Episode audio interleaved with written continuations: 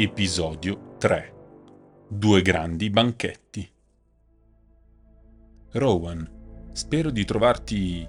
non posso dire bene perché so che non è come ti senti. Sei arrabbiata, sei frustrata, lo capisco. Niente sembra aver più senso. Da quando sei partita sono in pensiero per te ogni giorno quando hai perso il controllo sulle montagne, quando sei poi andata via da sola. Forse lo hai fatto con le più buone intenzioni, ma in realtà non hai fatto altro che fare un passo in più avanti verso la morte. Ciò che stiamo affrontando è qualcosa che nessuno dovrebbe affrontare da solo. Siamo una famiglia. Ti prego, torna a casa. So che stai soffrendo, ma insieme possiamo trovare un modo per risolvere tutti i nostri problemi. Tuo fratello per sempre. Will.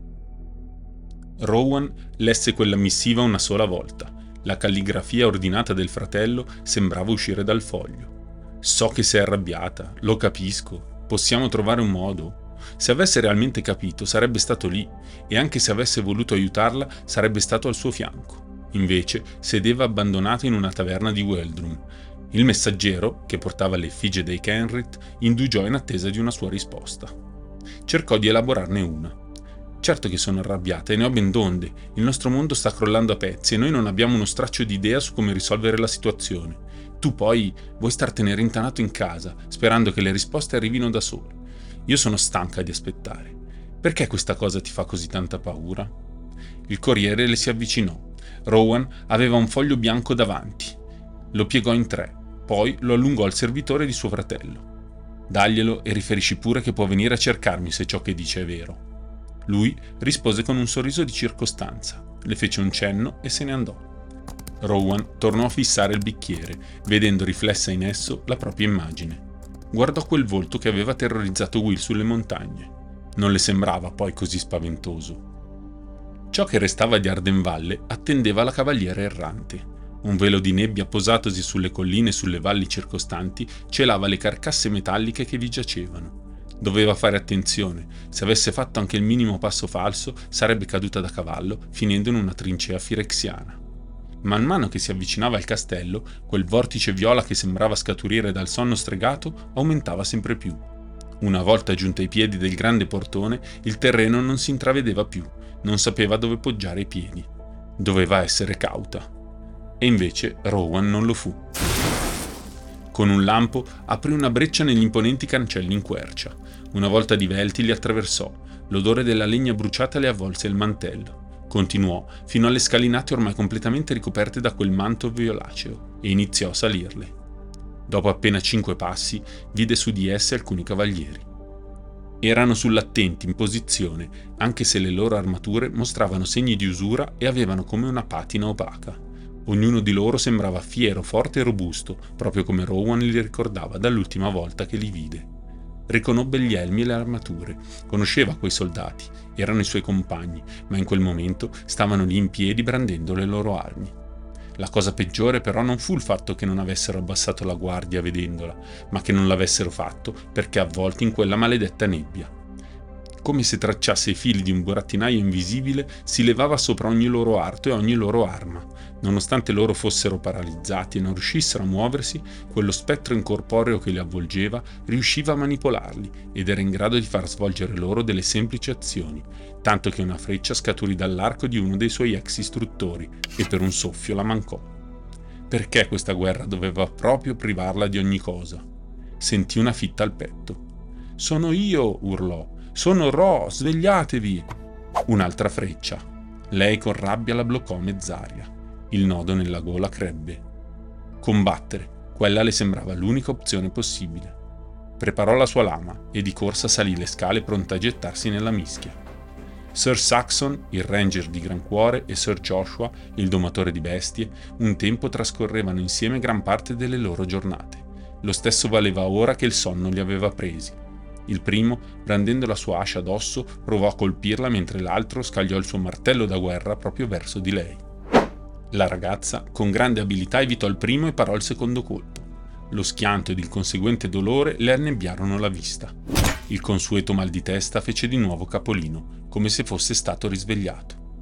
Rowan si allontanò da Joshua, puntò i suoi piedi e appena si trovarono in linea con quelli di Saxon vi convogliò contro una scarica di energia Entrambe le guardie vennero sbalzate via dalle loro postazioni e finirono per schiantarsi contro un muro, producendo un gran boato per via della collisione delle loro armature sui mattoni. Il sonno e la mano fatata che sembrava sorreggerli non erano in grado di mantenerli perfettamente eretti, facendo sì che i loro corpi fossero sempre alquanto flosci e in questo caso fu cosa buona. Non irrigidirsi era il modo migliore per evitare lesioni permanenti a seguito di colpi del genere. Era stato proprio Sir Joshua a insegnarglielo. Con la testa che pulsava e il dolore che le pesava addosso come una corona di spine, schivò un'altra freccia in arrivo. Spade, martelli, falci e mazze si alzarono contro di lei lungo il resto del percorso. I suoi vecchi compagni non sembrarono far complimenti nel tentativo di frantumarle le ossa. Aggirarli e schivare i loro colpi fu la cosa che reputò giusta, ma che talvolta non si rivelò sufficiente. Più di una volta infatti fu costretta a scagliare qualche altra saetta ed ognuna di loro lasciava dietro di sé un cratere più grande della precedente. Ognuna di esse però era sempre più eccitante. Avrebbe voluto negarlo a se stessa, ma quella era la verità dei fatti. Anche se si dispiaceva nel far del male ai suoi vecchi amici, scoprì che il suo sangue fremeva, risuonava al canto della melodia che questo suo nuovo potere le aveva portato e questo, a sua volta, la spingeva ad attingere ancor più potere da esso, per quanto spesso si ripetesse che doveva bastarle e che doveva evitare di perdere il controllo. Era troppo semplice da fare, quasi naturale. Quando riuscì ad arrivare in cima alla scalinata, i corpi dei cavalieri posti a guardia giacevano stesi a terra. Guardò le rovine mezze carbonizzate che un tempo formavano il suo castello, e lì vide altri cavalieri fermi, in attesa, stavano anch'essi in piedi con le armi sguainate mentre la fissavano, sotto a vessilli a lei sconosciuti e in abiti ornati a festa. Per mesi nessuno aveva abitato quelle stanze, il castello di Ardenvalle doveva essere disabitato, eppure quei cavalieri indossavano i loro indumenti da corte anziché le loro armature. Sembrava quasi dovessero impressionare qualcuno, come se ci fosse un ballo o una serata di gala. Un lungo tappeto lilla, soffice come la piuma, conduceva attraverso la coltre di nebbia mutevole. Impugnando la spada, Rowan avanzò. Le scintille crepitavano veloci partendo dalle sue mani e scorrevano lungo tutto il filo della lama. Nel caso qualcuno si fosse avvicinato, beh, almeno il combattimento sarebbe finito in fretta. Forse sarebbe stata la cosa più indolore anche per loro, il male minore. Aspettò che le guardie l'attaccassero proprio come sulle scale. Lo fecero ma non direttamente, in un modo molto particolare. Invece di sferrare colpi espliciti, si misero a danzare, facendo roteare le loro armi verso di lei con una mano e tenendo i loro partner nell'altra, a tempo di valzer. Anche i guerrieri più muscolosi e robusti, che avrebbero dovuto essere ballerini impacciati, si muovevano con grazia straordinaria tra le rovine del castello. Le coppie danzanti si separavano giusto il tempo necessario a colpirla prima di tornare a roteare su se stesse, per evitare un affondo d'ascia si scansò, finendo sulla traiettoria di una labarda. Alzò il braccio per tentare di bloccarla, ma sentì una mano prenderle il polso e trascinarla nell'inquietante celebrazione. Decine di cavalieri si affollarono intorno a lei, in un vorticoso turbine di corpi assopiti. Rowan non poté muovere un braccio senza venire agguantata da un altro. La spada le venne strappata di mano, il respiro le venne a mancare. Quell'attimo di indecisione fu fatale. La folla la trascinava. Ogni coppia di ballerini si intrecciava in un groviglio di carne e metallo come ingranaggi di una macchina perfetta. Le lame si sfioravano. Lei sapeva che sarebbero arrivate prima o poi, doveva solo trovare un modo per evitarle. Con la mano libera cercò di afferrare un drappo ondeggiante, ma un palmo di una mano bianca pallida premette contro la sua fermandola. Benvenuta alla corte della regina ardente, Rowan Kenrit. Improvvisamente i ballerini si fermarono, poi tutti contemporaneamente si inginocchiarono, tutti tranne uno. L'unico che rimase in piedi fu il compagno di ballo di Rowan, un individuo terrificante ma comunque dotato di una bellezza particolare. Aveva il volto cavo, come un calice, seppur privo di occhi, sembrava che la stesse studiando. Nello spazio vuoto in cui avrebbe dovuto trovarsi il suo volto si levava del flebile fumo, un ghigno crudele incurvò le sue labbra. Ti stavamo aspettando, sussurrò. Rowan allungò la mano sul fianco per entrare la spada. Un riflesso incondizionato, che si interruppe solo quando si ricordò che le era stata sottratta in mezzo alla folla. Diede un rapido sguardo sul pavimento, ma non riuscì a scorgerla tra le dozzine di ginocchia. Tu devi essere Ashok. Ho sentito parlare di te, esclamò la ragazza. Ashok è un misterioso planeswalker allineato al mana blu e al mana nero. Si definisce un ingegnere del dolore e del tormento, in quanto riesce a forgiare incubi in grado di terrorizzare le sue vittime. Le creature che libera plasmando le paure altrui diventano reali e desiderose di servire il loro nuovo padrone. Sebbene inizialmente fosse dotato di un volto, il suo potere si è esteso così tanto dal mondo onirico a quello reale che gli ha completamente eroso il viso, lasciando al suo posto un enigmatico vortice di fumo. Venne avvistato su Teros, dove frequentò sia il mondo dei vivi sia l'Ade, sperimentando e affinando la sua arte. Fu lì che si immerse negli incubi di Elspeth, venendo a scoprire l'esistenza di Firexia. Incuriosito da questi esseri e da come potesse risultare un incubo per una macchina, spinse addirittura Leshnorn a provare paura e incertezza, fino ad arrivare a scontrarsi con lei. Compiaciuto dei suoi capolavori, prima dell'inizio dell'invasione lasciò il piano e scrisse ad Elspeth per ringraziarla di avergli dato quell'opportunità ed avvisarla su ciò che stava per accadere a differenza di molti suoi simili, sembra non aver perso la scintilla e si dice sia stato attratto su Eldraine per via delle numerose persone colte dal sonno incantato e che voglia utilizzare i loro incubi per colpire e sottomettere coloro che sono ancora svegli. Sentendo quel nome, la folla accennò un sorriso, ognuno rivelando tra le labbra dei denti aguzzi. Che cosa ci fai qui? domandò Rowan. Lei stessa non avrebbe saputo dire che cosa intendesse su Eldraine oppure nel suo castello, a Ardenvalle? Sono un amico e anche un consigliere di colei che regna. Finora ha svolto un eccellente lavoro qui. I corpi dei servitori addormentati le sfilarono a fianco. L'aria lasciata dietro di loro era gelida. Ne passarono diversi finché uno dei cavalieri si prostrò, inclinando le spalle, e le porse la sua spada, tenendola sulle proprie mani. Prego, è questa che cercavi, vero? Lei allungò lo sguardo sulla sala. Aveva già visto questa scena. Suo padre e sua madre che introducono personalità di spicco, le corone scintillanti sulle loro teste. La corona, proprio quella che le era apparsa in sogno. I nervi di Rowan erano a fior di pelle. Impugnò la spada. Lascia andare tutte queste persone, urlò, senza alzare la lama contro il suo misterioso interlocutore. Sei sicura di volerlo? le chiese. Sì, sono i miei amici e hanno già sofferto abbastanza, anche senza la tua intromissione, disse Rowan.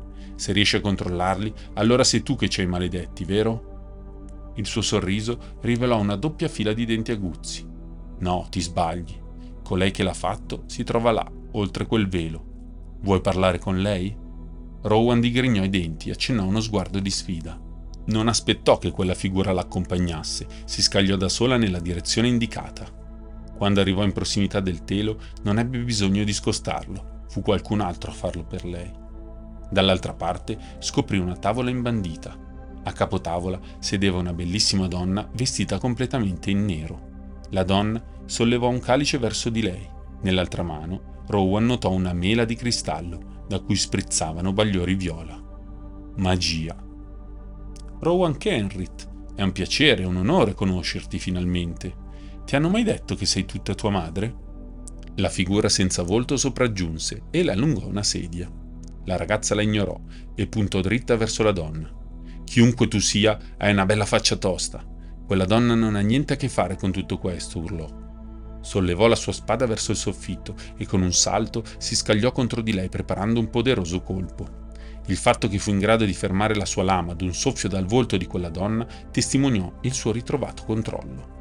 Rowan non desiderava altro che liberare il mondo da lei e dalla sua maledizione. Mi hai fatto venire qui solo per fare battute di dubbio gusto? La strega non mosse un dito per cercare di fermarla e nemmeno tentò di alzarsi. Con estrema tranquillità sorseggiò il suo calice.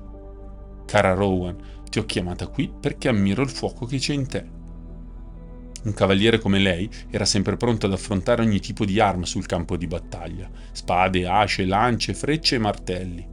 Ciò contro cui non era certamente preparata, e in effetti ciò contro cui Rowan non si era mai allenata, era una sincerità così disarmante. La presa sulla sua arma vacillò. Cosa? La donna sorrise. posò le sue dita perfettamente curate sulle nocche di Rowan, scansando delicatamente la spada dalla traiettoria del suo viso. Gli altri ti temono, vero? I tuoi compagni, la tua gente, persino tuo fratello. Lei deglutì. Tu non li conosci, non sai nulla di loro. Ecco, vedi, non li conoscerò, ma tu non mi hai detto che mi sbaglio. Non distolse mai lo sguardo dai suoi brillanti occhi. La famiglia di tuo padre ti ripete che sei cambiata, tuo fratello ti riconosce a malapena, tu continui a soffrire terribilmente, eppure tutto ciò che sembra fare è cercare di aggiustarti. Non è così, tesoro mio? La bocca di Rowan si spalancò, non riuscì a proferire parola. La donna si alzò in piedi e Rowan non si oppose. Proprio come la sua matrigna aveva fatto tante volte in passato, quella donna le scostò una ciocca di capelli dal viso. So cosa significa quando la tua famiglia ti volta le spalle, ma io non lo farò. Perché? Perché si sentiva così? Perché gli altri la vedevano in quel maledetto modo? Il respiro di Rowan si affievolì, più di quanto volesse ammettere. Hai fatto di tutto per tenere tutti al sicuro. Dopo l'invasione non sei riuscita a pensare ad altro, a prenderti cura del reame e della famiglia di tuo padre, assicurarti che nessuno ti facesse mai più del male, disse la strega. Si sedette di nuovo. Vuoi sapere perché ti ho portata qui? Vuoi sapere perché sono stata io a creare il sonno stregato? Proprio come te, volevo tenere il mio popolo al sicuro gli invasori non avrebbero mai potuto superare una cosa del genere. Il fatto che poi si sia abbattuto sul resto del popolo, beh, è stata solo sfortuna. Ma anche in questa situazione apparentemente negativa io sono riuscita a trovare qualcosa di buono. Vuoi sapere cosa? Rowan Kenrit? Aveva la bocca completamente asciutta, il mal di testa pulsava più forte che mai. Se l'avesse voluta morta, sicuramente l'avrebbe già uccisa. E se quel sonno maledetto fosse davvero nato come protezione? Sua madre la esortava a fare in fretta, suo padre le consigliava di puntare i piedi e resistere. E se davvero Rowan fosse stata in grado di fermarli? Se avesse avuto l'opportunità, come quella donna, di fermare gli invasori, non l'avrebbe fatto? Sì, vorrei, balbettò, vorrei saperlo. Il sorriso sul volto di quella donna si levò come l'aroma di un buon vino. Per la prima volta distolse lo sguardo dalla ragazza e si rivolse allo straniero. Ashok, prego. Un battito di ciglia, un flash, un secondo di buio, non un attimo di più. Quando riaprì gli occhi, Rowan vide i suoi genitori in piedi al fianco di quella donna. C'era suo padre, sano e salvo come nella sua precedente visione, sua madre, raggiante e fiera. Rowan, ancora una volta, senza parole, corse ad abbracciarli Appena si avvicinò però, appena le sue braccia fecero per stringerli, svanirono, impalpabili. Il lamento che uscì dalla bocca di Rowan non era quello di un cavaliere ferito, era il pianto di una bimba strappata da casa, troppo piccola per capire cosa le era appena successo. Sentì freddo, i suoi piedi congelarono. Sembrava realtà, vero? chiese la strega. Rowan poté solo annuire, fissando le sue mani vuote. Un po' del calore legato al loro ricordo si trovava ancora sulla sua pelle. Sei stata. sei stata tu ad indurmi quel sogno l'altra notte? Sì, grazie al mio fido aiutante, rispose lei. Mio padre mi ha detto che avrei trovato qui il mio sangue. La sua voce cominciò a vacillare. Prima hai detto che assomigliavo a mia madre e non intendevi Linden. Il sorriso della donna divenne nostalgico. Rowan lo notò subito perché spesso allo specchio il suo viso aveva la stessa espressione. No, non può essere vero. Quella donna ha ucciso me e mio fratello, voleva bere il nostro sangue, urlò Rowan. Ogni parola pronunciata la feriva come un taglio. Le mie sorelle non hanno mai eccelso in saggezza, ma sono sempre state grandi per la loro ambizione. Tua madre, è vero, era la più crudele di tutte noi. Non fraintendermi, tuo padre ha fatto bene a fermarla, ad ucciderla e Linden a salvarmi. Ma questo non cancellerà ciò che c'è nel tuo sangue, non estirperà la magia. Tu puoi usarla per qualcosa di buono. Hai l'opportunità di riscattare noi e la nostra stirpe, di concedere al reame un dono diverso da quello che può garantirgli chiunque altro. La rabbia divampò nel suo cuore. Si guardò le mani coperte di sangue. Per quanto tempo aveva negato a se stessa ciò che era? L'esplosione alla montagna, la sua difficoltà nel mantenere il controllo, e se il suo sangue, il fatto che discendesse da una dinastia di streghe, ne fosse la causa? E quel sogno, quella visione che questa donna le aveva concesso. Da quanto tempo Rowan non era così felice? Perché nessuno mi ha mai parlato di te? Immagino che non volessero che tu seguissi le nostre orme, ma questo non ha più importanza ora. Rowan deglutì. La burrasca dentro di lei era ormai diventata una tempesta, stava diventando troppo da sopportare. Tutti coloro che hai visto venendo qui, tutti i sudditi del regno che sono caduti nel sonno incantato, stanno sperimentando la stessa cosa. Tutto ciò che hanno perso l'hanno ritrovato. In saloni ornati a festa celebrano la vittoria del reame, circondati da tutti i loro cari. Giacciono sdraiati in prati incontaminati, lontani dal tumulto, in grembo ai loro amati. Ovunque desiderino essere, è lì che si trovano e dove rimarranno, senza preoccupazioni, senza paure. Ma le persone hanno bisogno di qualcosa di più di un semplice sogno, disse Rowan. Nonostante ci volesse davvero credere, suonava alquanto falsa quella sua esclamazione. Avrebbe colto al volo l'opportunità di trascorrere l'eternità felice con i suoi genitori. Alcuni lo fanno, possono rimanere svegli, rispose la strega, ma ci sono molti di loro che non accettano questa situazione, che cercano di fuggire. Beh, io ho trovato un modo per concedere loro questa opportunità. I loro corpi vivono nel mondo reale, servendo la mia volontà, ma le loro menti sono felici altrove. Rowan fece un altro profondo respiro. È il tuo sonno che sceglie chi prendere, non è che ti avvicini a loro uno ad uno chiedendoglielo qualunque sia la tua volontà. La mia volontà è uguale alla tua, Rowan. Io voglio tenere il nostro regno al sicuro, voglio guidarlo e voglio il potere. Poi si corresse. Il potere di allontanare le minacce, il potere di assicurarci un futuro. In questo mondo non c'è niente di così sicuro, di così pieno di vita, come il potere. Con il potere puoi ottenere la lealtà, diventare più forte, affrontare qualsiasi sfida ti venga lanciata. Però per conquistarlo serve coraggio e bisogna conoscere a fondo i propri nemici. Il solo fatto di detenerlo non fa altro che accrescerlo. Lo sai anche tu, vero? Questo è il motivo per cui nessuno rispetta tuo fratello e per cui tutti temono te. Assomigli troppo a mia sorella per i loro gusti, ma io vedo il tuo potenziale, potrei essere presente nella tua vita come non sono riuscito a fare con lei. Lo sguardo di Rowan cadde a terra, si perse nelle trame delle piastrelle che aveva scelto con suo padre durante l'ultima ristrutturazione adorava quei disegni.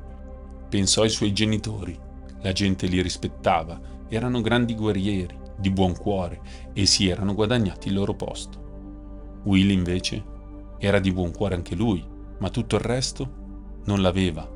Qualcun altro avrebbe potuto... E rendere le persone felici non era forse la cosa migliore che avesse potuto fare? Per non parlare di tutto ciò che questa donna, questa sua zia, aveva fatto per il reame. Prima di tornare al castello, Rowan credeva che quel sonno fosse una maledizione, ma ora vedeva tutto diversamente. Era stato un gesto protettivo di qualcuno che teneva il suo popolo. Il reame aveva perso tanto, troppo. Assicurarsi che rimanesse integro non era forse la cosa giusta? E con i sudditi addormentati lei avrebbe potuto occuparsi del benessere. Con un esercito dormiente avrebbe potuto... avrebbe potuto riunire il reame. Inizi a vederlo anche tu, vero? Disse la strega. Sapevo che avresti capito. Rowan chiuse gli occhi. Poteva sistemare tutto, poteva aggiustare ogni cosa, se solo fosse stata in grado di... Puoi, puoi insegnarmi? A portare pace nella mente delle persone, intendo, a tenerli al sicuro, e puoi spiegarmi come fare a viaggiare di nuovo su altri piani?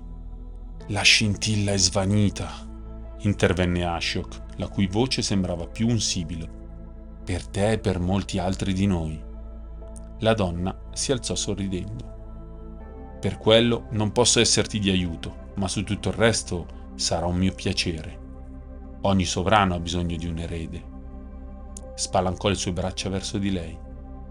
Comunque, io sono Henriette, tesoro. Bentornata a casa.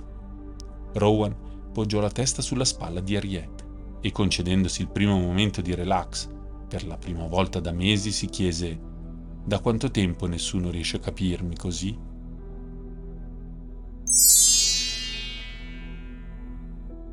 Non guardare in basso! Eh sì, facile dirlo, visto che tu l'hai già fatto, urlò Ruby. Già a metà strada, la fanciulla si era aggrappata al tronco come fa uno strozzino con i suoi debitori, come se quella pianta le dovesse una marea di soldi. In un certo senso era così.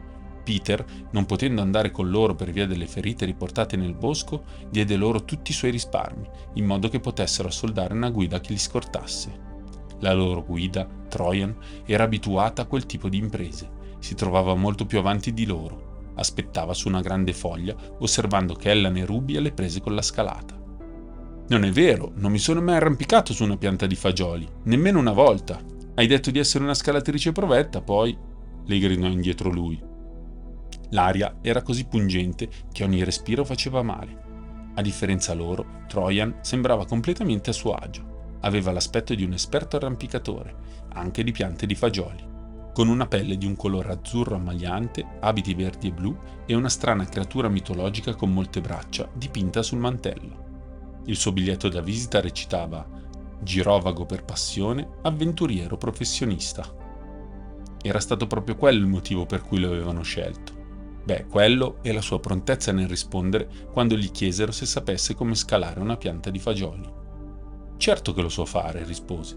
Da giovane mi sono arrampicato su di un sacco di guglie e ho vinto tutte le gare cui ho partecipato. Una pianta di fagioli sarà solo una piacevole variante sul tema. Kellan era abbastanza stanco. Le braccia gli dolevano, le spalle gli facevano male e faceva fatica a respirare. Guardò verso l'alto e vide Trojan tranquillo che li osservava. Ehi, ma ti abbiamo assunto per aiutarci, disse il ragazzo. Sì, appunto, aggiunse Ruby. Fai il tuo lavoro. Trojan sospirò. Va bene, va bene, disse. Si sedette sul bordo della foglia, poi spostò il suo pesante zaino tenendolo in grembo, aprì una cerniera ed estrasse due piccole fiale di vetro piene di un liquido oleoso e viscido. Il tappo era coperto da strane verruche. Le tenevo da parte per i momenti difficili. È duro reperirle da queste parti, sapete. Ma visto che mi pagate bene... Non fare il prezioso, eh? lo rimproverò Ruby. Sì, sì, ok, queste due le darò a voi, disse Trojan. Ma per prima cosa dovete arrivare fin quassù. Ruby gemette per lo sforzo e Kellan fece lo stesso. Essere un eroe non era proprio tutte rose e fiori, ma era curioso di scoprire cosa facessero quelle pozioni. Ci mise tutto se stesso. 15 minuti ininterrotti di pura fatica, uno sforzo senza uguali, ma riuscì a raggiungere la foglia. Quando si trovò sotto di essa, Trojan gli offrì una mano per aiutarlo a salire. Lanciò a Kellan la fiala. Rimosso il tappo, vide una fila di bolle gorgheggiare da essa. Una scoppiando gli sfiorò il naso. Il ragazzo percepì un odore di acqua sporca, di palude e un pizzicorio alla gola. Non curante di ciò che i suoi sensi volevano comunicargli, Kellan non riuscì a trattenersi dal berla subito, tanto quanto una pecora non potrebbe risparmiarsi dal pascolare. Assetato, la trangugiò in un istante. La lingua fu la prima cosa a mutare. Il formicolio iniziale lasciò il posto di una strana sensazione, come se si stesse allungando, e infatti, in men che non si dica, gli uscì dalla bocca come uno stendardo che si spiega al vento. Poi fu la volta della pelle che iniziò a trasudare. Infine percepì una gran forza, una sorta di energia repressa nelle sue gambe. Quando aprì la bocca, tutto ciò che ne uscì fu un profondo gracidio. Nonostante tutto, Kellan ridacchiò. Forte, eh? Ma non preoccuparti, è solo una cosa temporanea, disse Trojan. Fece un gesto indicando l'aria aperta sopra di lui. Avanti, salta, ma fai attenzione all'atterraggio. La mano di Ruby si posò sulla foglia. Kellan la aiutò a salire. Alla vista dei suoi occhi viscidi e della sua lunga lingua floscia, lei sussultò. Cosa hai fatto al mio amico? urlò guardando la loro guida. Ehi Ruby, non preoccuparti, sto bene, rispose Kellen. Sorrise in modo da sottolineare il concetto. Pensa, bevendo queste potremo salire fino in cima. Ruby guardò prima uno e poi l'altro. Mi state chiedendo un atto di fede, lo sapete, vero? Kellan sollevò l'altra fiala. Si tratta di rospificazione in bottiglia, credo sia il caso di fidarci di lui. Se ha intenzione di salire lassù, l'unico modo è saltare, aggiunse Trojan. Ruby sospirò guardò la fiala e poi scosse la testa. No, no, mi aggrapperò a te, Kellan. Se queste cose sono così difficili da trovare, allora sarà meglio tenerle da conto. Su, voltati. Kellan ubbidì. Ma dove li hai trovati? Te li ha fatti una strega? Ruby si fermò mentre stava salendo a cavalcioni. Aspetta un attimo, non sarai mica uno spiritello tu, vero? Troian sorrise. No, no, assolutamente. Pagami un extra e forse ti dirò dove recuperarli. Brutto spilorcio, borbottò Ruby. Sì, me l'hanno già detto, commentò lui. Kellan, per la scenetta, scoppiò a ridere. Per quanto fossero in alto, non aveva la benché minima paura di cadere. Si sentiva completamente a suo agio. Si sentiva vivo. Quando era stata l'ultima volta che aveva avuto a che fare con persone così? Che si era divertito tanto? Pronta? le chiese. Sì, pronta.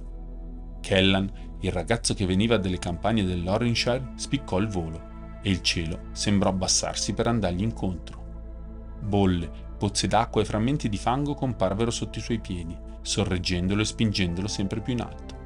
Il suo stesso gracidio giunse alle sue orecchie solamente dopo aver attraversato le nuvole. E dall'altra parte, un castello illuminato dal chiaror di luna apparve davanti a loro. Precipitare al suolo fa meno paura quando si avvicini a terra. Kellan atterrò facendo solo un piccolo ruzzolone, cadde a faccia in giù, ma fortunatamente Ruby ne uscì illesa gli porse la mano mentre scrutava l'imponente facciata del castello davanti a loro. Ci siamo dunque. Stormkeld, disse lei. Ma è enorme! esclamò Kellan. Era molto difficile evitare di rimanere a bocca aperta di fronte a tanta maestosità. Aveva visto qualche gigante in vita sua e gli erano sembrati grandi, ma non aveva mai avuto idea di cosa significasse veramente la parola enorme. Scrutò i portoni d'ingresso ognuno dei quali era alto come una torre. Guarda là, probabilmente riusciremo a entrare addirittura passando sotto ad una di quelle porte. Immagino che non siano soliti ricevere molti visitatori umani, disse Ruby. Per loro saremo simili a topi, che tentano di rubare il loro cibo. Ci schiacceranno. Sì, ma solo se ci prendono, ribatte Kellan. Arrivare durante la notte è stata un'ottima trovata. Scommetto che stanno dormendo tutti. Ruby sorrise e iniziò a percorrere il sentiero. Ogni pietra che lo componeva era più grande di un cavallo e richiedeva decine di passi per essere superata. Ascoltarmi è sempre la scelta giusta, eroe, disse sorridendo. Lui si affrettò per tenere il passo. Ma non dovremmo aspettare Trojan? Lasciamo che si arrampichi fin quassù e che batta un altro record da solo, sogghignò Ruby.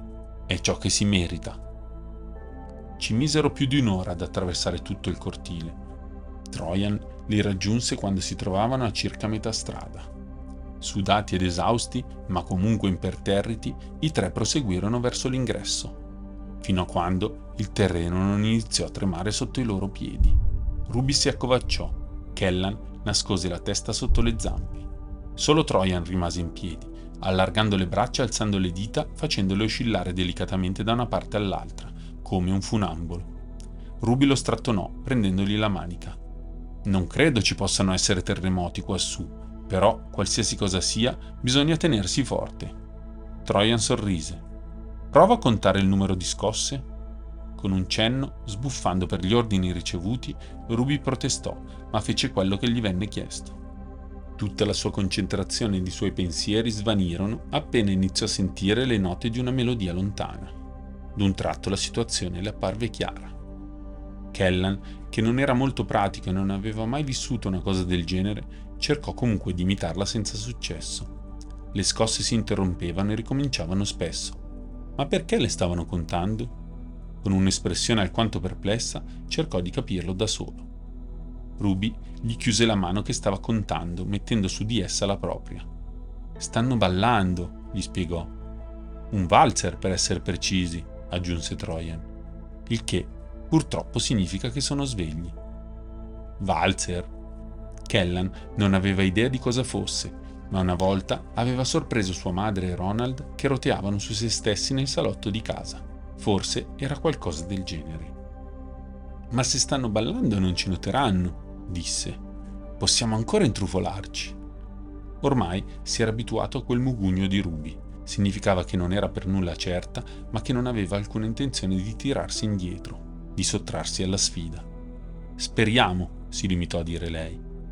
Camminarono ancora fino a quando non giunsero sulla soglia, un grande cancello che poteva essere attraversato solo da esseri minuscoli come loro. Passato l'ingresso, si trovarono sotto un ampio soffitto in legno. Ciò che li attendeva dall'altra parte avrebbe reso invidioso qualsiasi sovrano. Splendidi archi di marmo più alti di campanili, una volta azzurra che raffigurava il cielo mattutino, musica a tutto volume che rimbombava nel loro petto e calici dorati che scintillavano colmi come pozzi traboccanti di vino. La cosa più sorprendente di tutte però erano gli esseri che videro, i giganti. Che indossassero un farsetto, una cotta di maglia o un abito di taftà erano comunque uno spettacolo. Era strano, visto tutto quello che si diceva in giro su di loro. Mmm, non dovrebbero fare cose da giganti? urlò Ruby per cercare di farsi sentire sopra la musica. Ma forse queste sono cose da giganti, rispose Kellan. Quando i loro piedi toccavano il terreno, tutto tremava e i tre erano costretti a fare dei piccoli salti per non perdere l'equilibrio. Molleggiandosi sulle zampe, Kellan pensò a suo padre e immaginò che potesse avere le ali. Ci sperò e sperò anche di ottenerle anch'esso una volta cresciuto. Il ragazzo ha ragione, non vedo perché non possano godersi una festa dopo tutto quello che è successo. Ne hanno sicuramente bisogno anche loro, gridò Trojan. Beh, non ho detto quello, è solo che tutti gli altri non stanno... Ruby iniziò il suo pensiero senza concluderlo. Non fa nulla, la cosa importante è che non ci abbiano notato. Kellan, dobbiamo trovare uno specchio. Dove potrebbero tenerlo? In effetti, i giganti non si erano accorti di loro, ma questa non era necessariamente una buona notizia. Sebbene le danze avessero i loro schemi, non tutti i ballerini avevano il ritmo nel sangue. I ragazzi tentavano di immaginare i loro prossimi passi, ma spesso le loro previsioni si rivelarono errate. Più di una volta Ruby salvò Kellan da morte certa e analogamente Trojan fece lo stesso con lei. Il cuore di Kellan tornò a sobbalzare. Era pericoloso? Certo che sì, ma la musica e le risate che lo circondavano rendevano il tutto anche divertente. In genere era lui il più piccolo, tutti al villaggio lo prendevano in giro per quello, ma qui erano tutti minuscoli e la sua agilità era sicuramente un punto a favore. Sfrecciò tra le mattonelle, saltò da un gradino all'altro, con gli occhi pieni di meraviglia, mista curiosità, alla ricerca di qualcosa che emanasse un riflesso. Non so, forse è nelle stanze di qualcuno, esclamò. E perché? Per interrogarlo nel bel mezzo della notte? gli fece eco Ruby. Nonostante la sua iniziale diffidenza, dopo un attimo ci pensò su e cambiò opinione. In effetti però non è una cattiva idea. Era difficile orientarsi quando tutto era così grande. Finalmente videro una scala, ma soltanto Trojan riuscì a scalare la pietra liscia e gli ci volle un grande sforzo per farlo. Una volta arrampicatosi, gettò una corda ai suoi compagni per aiutarli. Così facendo, e non con poca fatica, i tre salirono le due dozzine di gradini fino a giungere al piano superiore che non sapevano nemmeno se ospitasse delle stanze da letto. Ma a metà scalinata, un incontro inaspettato e anche poco gradito. Si imbatterono in un'oca. Tutti gli anni vissuti in fattoria avevano acuito l'odio di Kellan nei confronti di quelle maledette creature. Amava praticamente qualsiasi cosa respirasse ogni essere del reame, tutti tranne le oche. E aveva ragione. Le oche erano gli unici animali che lo trattavano come quegli odiosi ragazzini che lo bullizzavano. Anzi, forse erano anche peggio. E cosa c'era ancora peggio di un'oca? Un'oca grande come un carretto trainato da buoi. Il pennuto, ornato d'oro, scese i gradini precedendo la sua proprietaria che, a giudicare dal suo abbigliamento, doveva essere la padrona di casa e nonostante lei, come i giganti suoi simili, non si accorse dei tre. L'animale lo fece, iniziando a starnazzare e a lanciare terribili occhiate verso di loro mentre scalavano l'ennesimo gradino. Kellan sapeva bene qual era l'unico modo di affrontare quel mostro. Fuggire. Correte! gridò. Correte se ci tenete la vostra vita. Con uno scatto cercò di allontanarsi, ma le sue scarpe, ormai tornate normali, non fecero presa sul marmo, facendogli perdere l'equilibrio. Ruby fu più fortunata. Si gettò dal gradino, finendo tra le braccia spalancate di Trojan. Una volta al sicuro, si voltò e vide Kellan rovinare a terra di petto, giusto in tempo per evitare la sferzata inflitta dal becco dell'animale. Dietro di sé sentì due dita pizzicargli il mantello. Venne sollevato in aria, rimanendo con i piedi a penzoloni. L'oca dal basso tentò di saltare, quasi gli morse i talloni. Se avesse osato guardare in basso, probabilmente avrebbe visto qualcosa che l'avrebbe segnato a vita, la bocca spalancata dell'animale che rivelava le sue interiora pronte ad inghiottirlo. Ma fu abbastanza saggio da evitarlo. Invece fissò negli occhi la gigante e alzò le spalle e le braccia in segno di resa. Scusate l'intromissione, urlò. Chi sei? chiese lei. L'eco di quelle parole lo fece oscillare. Chi ti ha invitato alla mia festa? Sono qui perché ho una missione da compiere. Nonostante fosse difficile assumere una posa eroica, ce la mise tutta. Cerco lo specchio magico di... Il labbro della gigante si arricciò. No! lo interruppe. Onorata signora! continuò Ruby portandosi le mani intorno alla bocca per gridare a squarciagola. Non abbiamo intenzione di fare del male a nessuno, né portar via alcunché, vogliamo solo fare una domanda al suo specchio. Pensi che sia la prima volta che sento queste bugie? rispose lei. I piccoletti come voi non fanno altro che tramare nell'ombra per tendere inganni. Come usate entrare in casa mia la sera del mio compleanno pretendendo una cosa del genere? Buon compleanno! esclamò Kellan. Non voglio i tuoi auguri, sbottò lei. Un profondo sospiro si levò dietro di loro. Beluna, non dirmi che stai creando problemi. Lei, riluttante, si girò. Alle sue spalle, Kellan vide un uomo che portava una corona, con una coppa mezza vuota in mano e con le guance arrossate. Nonostante la sua eleganza, non era imponente come Beluna. Era alto meno della sua metà e aveva una barba verde e folta. La gigante, alla sua vista, fece un grande inchino, facendo quasi finire Kellan nelle fauci dell'oca. Lord Yorvu! esclamò. Mi sto solo occupando di alcuni parassiti.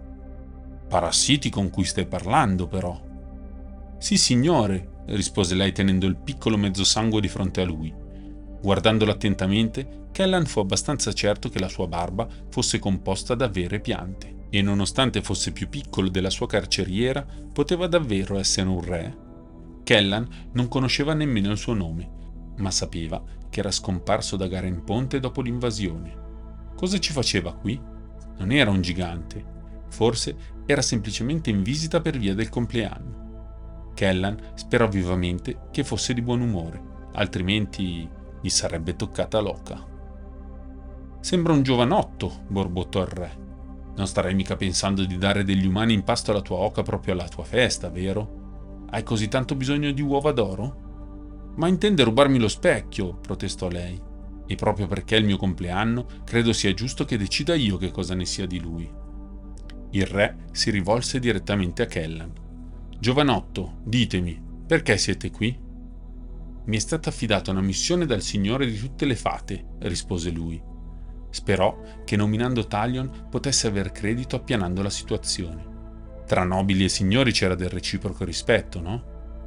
Io e i miei amici dobbiamo trovare e poi sconfiggere delle streghe cattive, ma non sapendo dove si nascondono, speravamo di scoprirlo chiedendo al famigerato specchio. Il re annuì, accarezzandosi la barba. Considerate voi e i vostri compagni ospiti graditi a questa festa.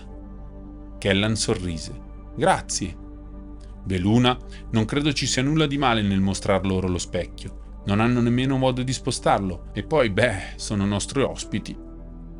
Il re gli fece l'occhiolino. Portate i miei saluti al signore benevolo, intesi? Sono appena tornato anch'io da quel lungo viaggio. Non sentì grugnire Beluna, ma ne percepì il disappunto. Credo che tutta questa ospitalità sia fuori luogo, Lord Yorbu. Ma se questo è ciò che volete, concluse la gigante. Il re se ne andò, salutando e accarezzando l'oca. Beluna poggiò Kellan sul palmo della mano, raccolse con cura gli altri due e iniziò a camminare senza proferir parola.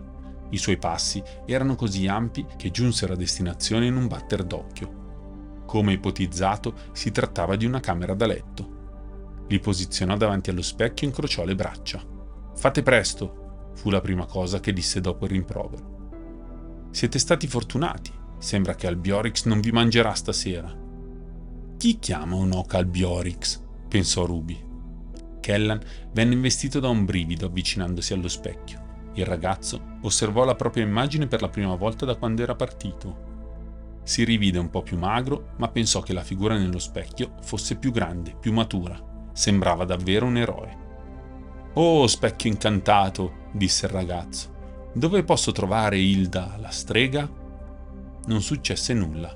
Kellan, che si aspettava tutt'altro, ci rimase male. Sciocco, non funziona così. Devi dirgli qualcosa che non sa, intervenne Beluna. Lo specchio non elargisce le sue preziose informazioni così gratuitamente. Mmm, qualcosa che non ha mai sentito prima, da nessun altro, mormorò Trojan, poggiando una mano sulla spalla di Kellan, e poi iniziò. O specchio di Indrelon, il mio nome è Trojan e non sono nato su Eldrain.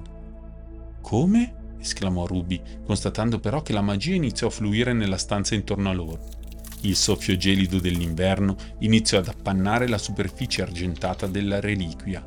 Kellan pensò bene di allungare una mano per rimuovere la patina appena formatasi. Nascosto sotto la condensa, vide uno scintillante castello ricoperto di ghiaccio arroccato su una rocciosa scogliera.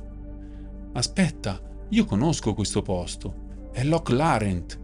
Mio fratello mi ci portava a pescare, disse Ruby continuando. Poi con espressione rassegnata, ma non c'era tutto quel ghiaccio l'ultima volta che ci sono stata, ed era poco prima della guerra.